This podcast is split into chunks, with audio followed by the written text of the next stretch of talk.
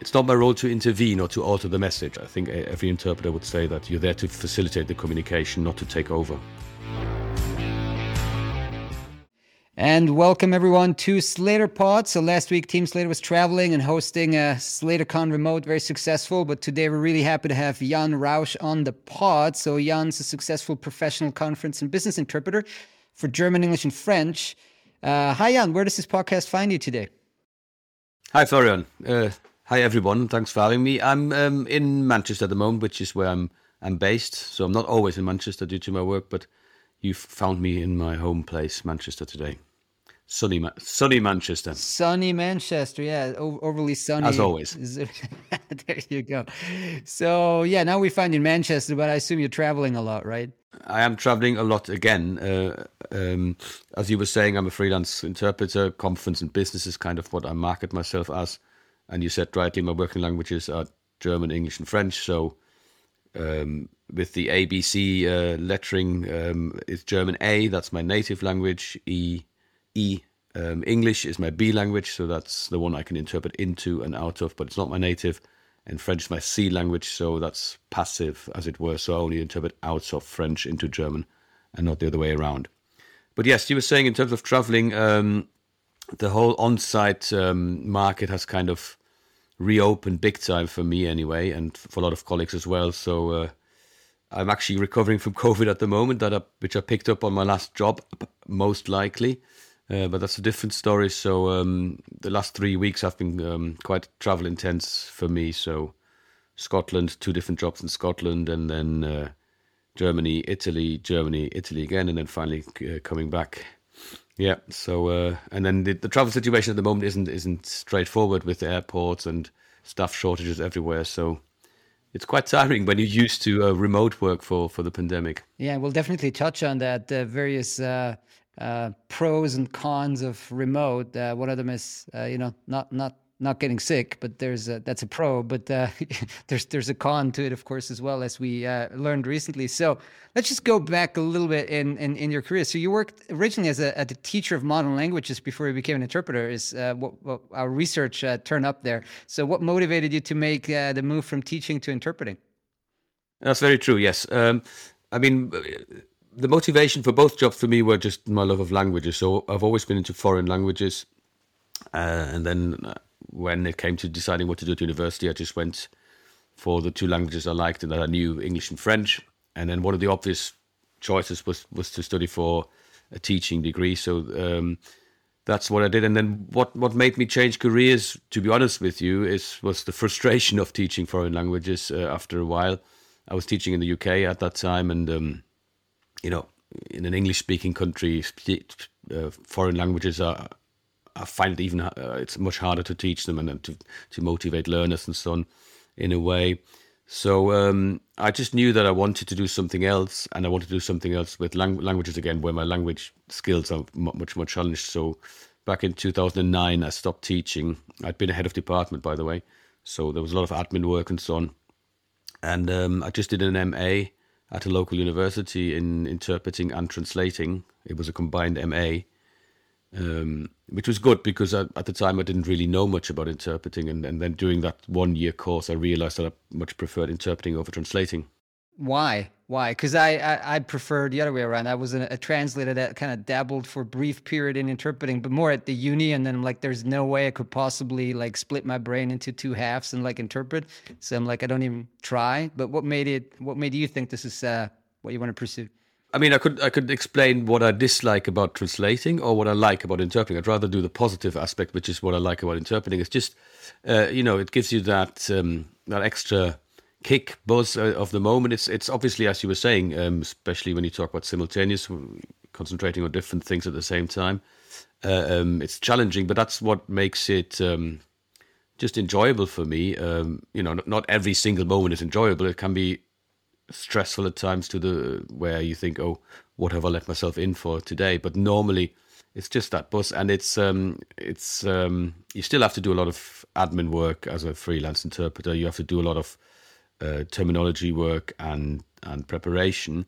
But still, once you're on the job, you know you don't have to motivate yourself. There's no procrastination uh, as a possibility at all. When once you're in the booth, what once you're on a on a table in a press conference or wherever you are, once you're at a table um, with some negotiating parties, you can't just postpone um, the job. You you have to crack on with it. And I like it, uh, and also really like the um, the the variety of, of topics and experiences and people you meet. I think um, a lot of people will agree with me when I say that in terms of those who are in, in the translation market, uh, most translators uh, specialize in certain fields because it works better for them. And most interpreters do not uh, specialize because there are fewer interpreters um, and there are, there's fewer there are fewer occasions where interpreting is needed. So if you were just to specialize in one field, you wouldn't do a lot of interpreting. You would do a lot of translation or whatever uh, alongside it. Uh, so most interpreters are, are, you know, are experts in a lot of fields, but they can always so you know just prepare for any almost any kind of topic. And I like that the just the variety, the change. So, how did you break into the quite competitive market of freelance interpreting? Like, how did you start, market yourself to potential clients, start from scratch? I didn't break into it. I think, I, I, like most people, I eased myself into it, and I think that's probably one of the um, the most difficult things when you start when you establish yourself as a freelance interpreter.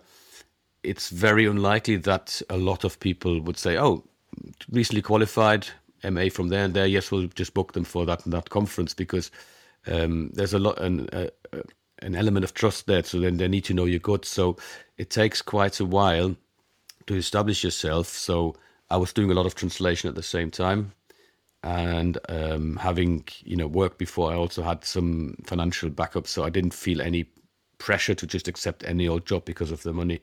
Um, but I think the trick or the several tricks of breaking into the market eventually are, um, I mean, for one thing, it's pretty obvious, but you need to be good at what you're doing.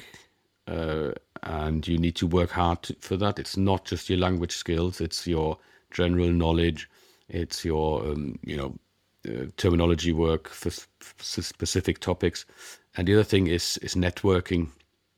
Uh, so apart from marketing yourself in the you know in the client facing uh, uh, respect, as in social media, website, business cards, and so on. What's almost more important in, in interpreting, or certainly in conference interpreting circles, is is finding uh, um, colleagues, established colleagues, um, who are prepared to give you a chance, who you will chat to, and who will then say, "Oh, I, I can't do this job. Can you do it for me?" Or who who are putting a team together and then slowly but surely they get to see that you're actually very good or quite good, and then they they recommend you to others. So it's all that networking, um, which these days with online uh, tools available is, is not so difficult. And the other thing that helps networking or similar to networking is joining professional associations, because once you you're a member of a professional association, you can network, you can um, you take part in their in their training events, starting out as a freelancer courses, for instance. Um, but you can also, after a while, once you've um, got a certain category within the professional association, you can be listed on the directory, and quite a few clients look for interpreters on on on directories of associations that have a good reputation. So, what are some of your kind of key clients and sectors you work for? You did mention it's quite general. You don't want to specialize in any particular but area, but probably over, over time, a few kind of stronger areas have materialized for you, I would assume. Yes, uh, that's absolutely true. So uh, one, um, it's it's not a, an industry; it's a it's a scenario type of job that uh, I do a lot is European Works Councils. So um, I'm not sure whether everybody's familiar with the European Works Councils. So maybe I could quickly elaborate. Uh, so if there, uh, it's it's based on a directive from the European Union or two directives, uh, the first version and, and then the, the more recent version which stipulates that um, any company or a group of companies that has um, activities within, within at least two member states of the European Union, um, uh, with a certain amount of employees, which I'm not sure of how, what, the, the threshold is, they have to have a European Works Council, which means that um, employee representation does not only take place on a national level, but also on a European level. So these European Works Councils um, have their own agreements uh, between the employee representatives and the management and work in different ways. Sometimes they're called a forum, sometimes European Works Council and these kind of things. But they tend to convene as a plenary meeting at least once a year, often twice a year, and then reps from the different countries come together with management and also for internal meetings, and they all need interpreting. So the, there is a lot of um, work coming through European Works Councils, and a lot of languages um, are often represented that you don't see in other um, commercial meetings. Um, but apart from European Works Councils, there's a lot of work in in medical or pharmaceutical, in the pharmaceutical field that I do. So things like clinical trials when they have investigator meetings. You know, when a new clinical trial is being set up, a phase three uh, one, phase phase three is the one is the last one that you need before approval of a new um, drug or product. Um, um, the the clinical staff, so the investigators and the and the um, and the nurses and so forth, they need to be trained in the protocol of the, the trial. So they often come together in one place or sometimes online now. Uh, and then I, are, trained in the procedure of, of how to administer the clinical trial, how to report adverse events and outcomes, and so forth. Um, I mean, other other um, recurrent kind of events are sales meetings when um, the sales forces from different countries of an international company come together, or when a new product is launched and they're being trained in how to promote or sell the new product. So I do that for the ICT sector, automotive, um, beauty products, and so forth. Um, a bit different. I also do political or um, diplomatic interpreting, um, which is um, accompanying delegations, mostly delegations coming from Germany to the UK uh, so quite a frequent topic is that they would travel to, to Scotland because of renewable energies. You know, um, Scotland is, is very big on the renewables, and we need them now, like hydrogen and so forth. Um, so often, a small delegation from one of the German states, federal states, would come with some politicians, but also some representatives from business, and I would accompany them and and see ministers or, or companies. Um, so that's more that's not simultaneous interpreting the booth. That's accompanying a delegation and doing liaison or um, consecutive interpreting. It's probably also a little bit of advisory kind of work and helping maybe a little bit as well, or is it very linguistically focused that part? It's linguistically focused. It's not advisory. Um, so it's certainly that kind of work because um, it would not be my role to, um, you know, kind of direct the, the course of the discussion or anything. Um, there, can, there can be advisory as in, in cultural negotiation and, and explaining things. You know, for instance, um, a very straightforward example is if you, if you if you go to Scotland, uh, quite often a German delegation might refer to Scotland as a region and I might advise them that many representatives, certainly from the, the ruling party, the SNP, do not like to see Scotland called a region. For them, it's a nation. These kind of things, uh, you know, it, it's helping uh, things go smoothly. But you, it's not my role to intervene or to alter the message. I mean, I think every interpreter would say that you're um, you're there to facilitate the communication, not to take over. Yeah. So, what's the split between like art, like simultaneous and consecutive, and like when we're talking about simultaneous, like is it often do you work in pairs? Do you do solo? If you do solo, like how long can one do solo simultaneous? Like that's uh, super hard, of course. Yeah, this. I mean, in terms of the split between consecutive and interpreting, are you asking about for my personal? Yeah, work? for your personal work. Yeah. As a conference interpreter, which is what mainly I would refer um, myself as, um, um, it's eighty percent simultaneous, if not more. Um, and consecutive is actually, which might surpri- sound surprising for someone who's never done, um, that it's simultaneous is actually easier for me than consecutive because I'm so much more used to it.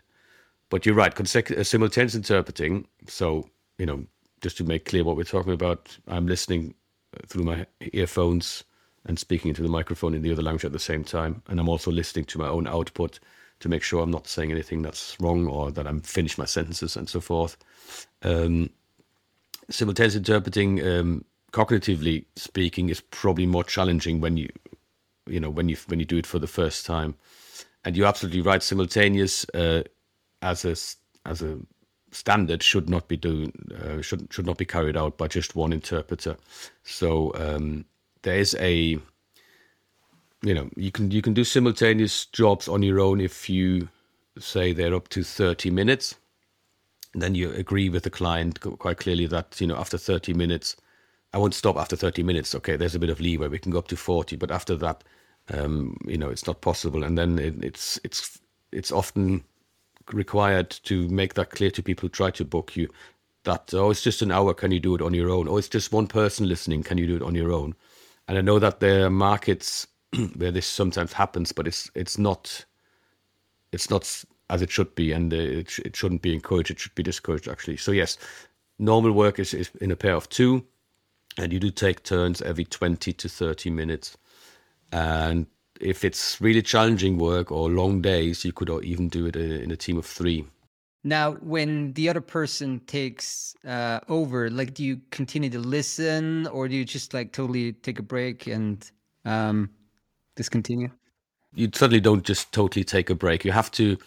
Um, I mean, we can also talk about the difference between online and remote in a second, but generally speak, yeah, because that's that's quite different in in, in this um, in this respect. But the the general principle is you're you're there as a backup for for starters. If if you if your if your partner's voice fails or whatever, and as someone to help with, let's say, you know, your terminology or, a, a, a number, a figure, a name, and so on.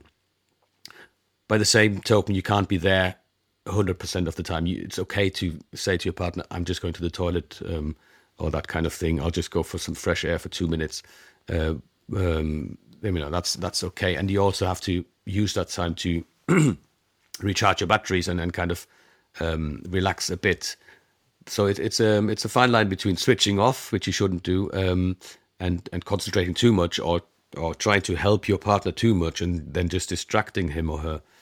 Um, yeah, and obviously, you know, in in an ideal scenario, that's what we request from organizers and, and clients is that um, even though there's two of us and we're taking turns, there should be a break every 90 minutes anyway. So you should not really need to run away from your partner that much. For those of uh, us and the listeners who are not super familiar with like the challenges of uh, simultaneous interpreting, like what are some of the kind of general challenges that any uh, simultaneous interpreter needs to kind of overcome and kind of get used to and maybe for you personally are there any is there anything that you find particularly challenging on the linguistic side when it comes to the speaker holding your attention things like that Oh, where do I start? there are many challenges. I mean, like I said, the, the initial um, we're focusing on this on the simultaneous part here. Uh, the initial thing is the main challenge is to um, you know to, to combine all these processes in your brain and not mess up. So you need to make sure you're listening, uh, hearing well, um, you're processing, you're understanding what's actually being said, and not just kind of trying to analyze one little word after another. So, so it can't be literal. You need to get the message right. So the next challenge is then to form formulate good language that is um, easy to understand and follow for your listeners. Uh, and then all the other challenges to listen to yourself and make sure that that language actually is easy. Or if the original language isn't easy and it's deliberately deliberately obscure, you have to do the same. Of course, you know you're you, um, you're trying to sound more or less like the original speaker. But then other challenges are, um, you know, um, having access to relevant documents at the same time and being able to use them without losing focus of, of this the speaker and the, and the main proceedings. Um, so it's it's a it's multitasking is something you need to be able to do. You need to be able to have your laptop to hand um, in an interpreting booth and look things up while you're while you're speaking or while you're interpreting. Sound can obviously sometimes be a challenge, and speed speed of speakers. Um, if you go into a, a, booth and you look at these consoles that are used, um, a lot of them have a slow down button, and I have no idea why it was ever invented and sometimes online or people send a message to the speaker the speaker is speaking too fast please ask them to slow down um, i'm going to you know stick my head above the parapet here i think that never works. People do it but they might slow down for one second and then they go back to to the original speed some people just speak very fast and you have to find ways of dealing with that. Um, and there's also a difference actually between some people who speak very fast but make perfect sense and you just have to try to get it with a flow. Sometimes you have to um, work out where the redundancies are, the repetitions that you don't need to repeat, or if they're using a long a name of an organization and you know the acronym for it, you can use the acronym instead. Um, but that's one thing of dealing these with these kind of fast speakers is easier than with the ones who are nervous, who maybe not aren't presenting in their native tongue, who are speakers of let's say Spanish, but feel like they have to present in English, and then reading from a script. So um, uh, that's a challenge. But these are all challenges um, that we as interpreters have strategies for, that you also learn at university. And maybe another challenge, if I may, is um, the differences between languages. So, working with German, a lot of people know that if you have a subordinate clause in German, the verb will come at the end. And you know, subordinate clauses are, are normal in, in, in most in in in in, in in in formal speech or in any kind of speech. Uh, so you often have to, if you're interpreting from German into English, you and someone's a good speaker and has some very you know elaborate sentence structure, you have to wait quite a while to to work out what they are saying. You know, uh, so you have to anticipate. You have to hedge sometimes. You know, make it open, and or and just use that um, um, décalage. Décalage is the few seconds that you speak after the original message, and you might sometimes have to kind of play with your décalage a bit, like a you know, like an elastic band to to kind of fall behind a bit because you need to wait for the message to be complete and then to catch up again. Uh, and the other way around, if you're interpreting from English into German and you're making long sentences, you need to really be aware of what you've just said. Like I said, listen to yourself. Uh, so you know, have I said the verb yet, or do I still need to add it at the end? These kind of things. Have I not said it? Have I said it? yeah, the, the word for not, the, the, that adverb can sometimes also make a massive difference. And if you forget it, or if you if you're not sure whether they said it, um, it's challenging. Are you? Prog- do you feel like you continue to progress and get better, or at some point, like you reach like a level of mastery that uh, kind of you just stay at? Hmm, you'd have to ask my booth partners. I don't know. Uh, I mean, I've, I've certainly now I'm I'm much more confident than I was when I started, or for the first few years whether after I've been doing this for just um, almost 12 years now, um, whether I will still improve. I would hope so, but um, but that's I mean I don't know how do you, I mean there's a big there's a big discussion anyway in in interpreting studies about what is quality in interpreting. How how do you assess if someone is a good interpreter or not? They'll you know you ask different people and they will give you different answers. I definitely. I mean, what I find um, um, that I've noticed is I've I've just become much more calm, and you know, I, I know I've been doing this for for a few years, and if if something's really challenging, I'll still be able to cope, and if if something isn't perfect, then that's just what it is, because that's the other beauty of interpreting. You, no single interpreter in the world will ever get everything absolutely right. Another topic is, I mean, you've lived in Manchester for what two two decades, roughly 20 years, right? But you're a native speaker of German. Like, how do you stay fully kind of up to date in your mother tongue, right? I mean, I, I mean, I lived abroad for almost a decade, and I started to struggle with, like, for example, the business language. I mean, when I, you know, visited Switzerland, I'm like, I don't really know how to, I don't know any of these words in like Swiss German, right? So, how do you stay fully up to date living outside the country? Yeah, that's a good question. It's a good question because the first thing that's required is awareness. I mean, uh, I think there are some people who aren't uh, aware of what you call language attrition, that you kind of forget bits about your own language.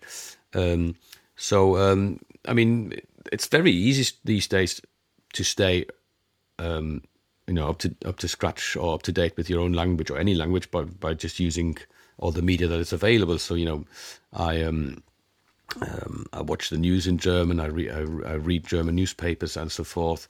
Um, but I also find um, that it's not just the language um, itself, so the terminology that you need to um, follow. It's also, um, let's say, social linguistic development. So things like gender inclusive language.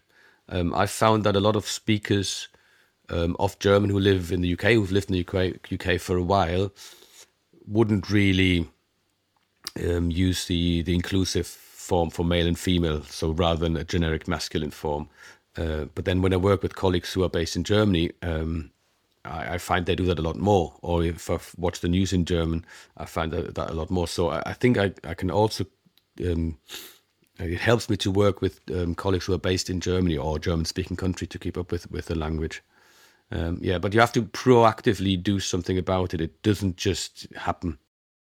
Speaking of like pandemic, I mean it's ongoing or basically, but the restrictions have been lifted, right? But can we just go back, you know, two two and a half years? What do you see as kind of the impact, the long term impact? What has how has the pandemic changed interpreting, and what has kind of stayed the same, just broadly speaking? I mean, interpreting itself has absolutely stayed the same. The actual the actual process of interpreting, uh, no matter what people say about RSI, remote simultaneous interpreting, is remains unchanged. You know, uh, I, I, firmly believe that. Um, but then I said RSI. So what's changed, obviously, is is the the explosion of remote meetings, including uh, um, interpreted meetings. Um, and, and that's not going to go away. It's going to be, it already has become less. And then the next element that is has has it um, developed on the back of this now is hybrid meetings. So hybrid, hybrid, and RSI are going to be um, yeah, two elements that will keep us um, busy in in a positive sense because they will give us work. I think new types of um, interpreting or interpreted occasions have have arisen that didn't happen before. A lot of organizations wouldn't have thought about using interpreting uh, before the, the, whole world of online meetings started happening. Um, but it will also keep us busy because there are still challenges, and hybrid in particular, hybrid meetings um, have a lot of pitfalls. So when I say hybrid, I mean a meeting on site where some of the speakers are connecting remotely, a meeting on site where the interpreters are actually not on site but are interpreting from their homes or from a hub um, um, or a, a meeting um, where some of the interpreters are there and others are not, um, because it, it, it, it involves a, a, lot more elements that need to com- be combined and got, and got right. It, and it often combines the involves the combination of the analog sound structure on site with the normal AV system and the, the digital sound structure and, and channels being merged and these kind of things. So that um, yeah, that's um, it's interesting, but also um, I've I've interpreted in hybrid meetings, and some have blown me away because they were so perfectly organized, and it was just beautiful. And and it's beautiful because you can see how happy people are that some are allowed to travel, some don't have to travel. Everybody can do what they want, and it works perfectly for everybody. And to me, that's kind of democracy, and that's how it should be. But I've also interpreted in hybrid meetings where people thought, "Oh, we'll just do hybrid. We'll just stick a laptop there, and that connection goes there," and things went. Um, pear shaped big time. So and there's settings in between. So yeah, that's that's definitely one thing. Yeah, I wish we could do some hybrid uh, for our conference, right? For SlatorCon, but it's just ah, it's uh, yeah the logistics. I don't want to be uh, doing one of those pear shaped ones. So we should uh, we should be careful there. So we spoke about RSI. So uh, there's been uh, quite quite some uh, quite some news last week with the UN and the European Union interpreters. But let, us not go there. Let's go on. Um, kind of generally the pros and cons of it like from from your point of view also kind of technically speaking like how do you like feel about doing remote interpreting from your home for example or maybe from a hub uh, yeah just generally your thoughts on rsi right yeah. Yeah you're right. I mean i don't work for uh, the institution so you know we shouldn't really discuss what's happening in the european parliament although all i can say is it's all very regrettable what's happening uh, it's, it's it's not a good show but anyway. Yeah, but um, these kind of occurrences that are maybe hitting the news now, for me, shouldn't you know suggest that RSI remote interpreting is always bad.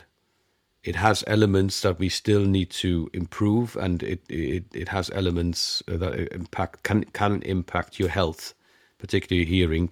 That you know must not be forgotten about. But um, it also has positive elements, also for the the amount of work it can provide uh, people with, and um, yeah. So um, you know, if if we talk about sound, um, there are things every individual interpreter can do to to protect their hearing when working remotely. Uh, one thing, for instance, is um, as I was saying, uh, we take turns. So when I'm not interpreting and I'm working remotely from uh, my home office, um, I will take these off and I will switch to loudspeakers So that gives me normally I would have um, 100% input just to the earphones. That way I only have 50%, and, and the less you expose your ears to sound, be it toxic sound or other sound, the better. Um, then you know you can protect yourself with using the right technology. I, for instance, I use a a sound limiter at home as well, which uh, allegedly protects me against acoustic shock and it limits the volume. So that's one thing that makes me feel a bit safer. But obviously, the main thing is is the incoming sound, the quality of that. And uh, there's a lot of uh, frustration, uh, which I think is understandable because interpreters and associations uh, uh, and even clients try so much to educate uh, those who are responsible for producing the sound, i.e., mainly the speakers, on what kind of microphone and Ethernet connection and so on to use. And still, a lot of people are just refusing to do it or not not getting the message, and it produces sound that sometimes uh, cannot be interpreted. And then it's very important for, for us, the interpreters, to make that clear. We can't interpret this and sometimes you can interpret it because it still works, but the more you do it, the more damage you cause to your hearing. So, so that's still uh, still a big um, a big challenge with the remote interpreting. Uh, I mean, the other element that I should say it it can be good for for the interpreter's health as well in terms of um, working from home. Um, it's called non-collocated uh, RSI and NCRSI. Um, because it, it allows you, I, I, think it can allow you to have a, healthier lifestyle rather than just traveling. You can decide what, what to eat. You eat healthy at home. You can do your exercise in the evening. Um, and you don't need to lose sleep because you're traveling early or you're sleeping in a hotel room and you're not used to it anymore. Uh, these kind of things. So there are definitely uh, pros and cons, and it's just not going to go away. So that's one thing. Um, yeah, I mean, working from a hub is another thing. uh, I mean, do you think I need to explain quickly what how these hubs work? I think uh, a few people know about these hubs. Like people probably, it's more kind of binary, right? Either you're there or you're not, but that there's these hubs. Yeah. So um, you know, there's basically for for you to work as an interpreter, you could be on site in a booth for for a conference when you're working simultaneously. You could be in your own home, in your in your home office or studio that you have hopefully set up correctly with all the necessary uh, sound insulation precautions and, and and, and equipment and so forth.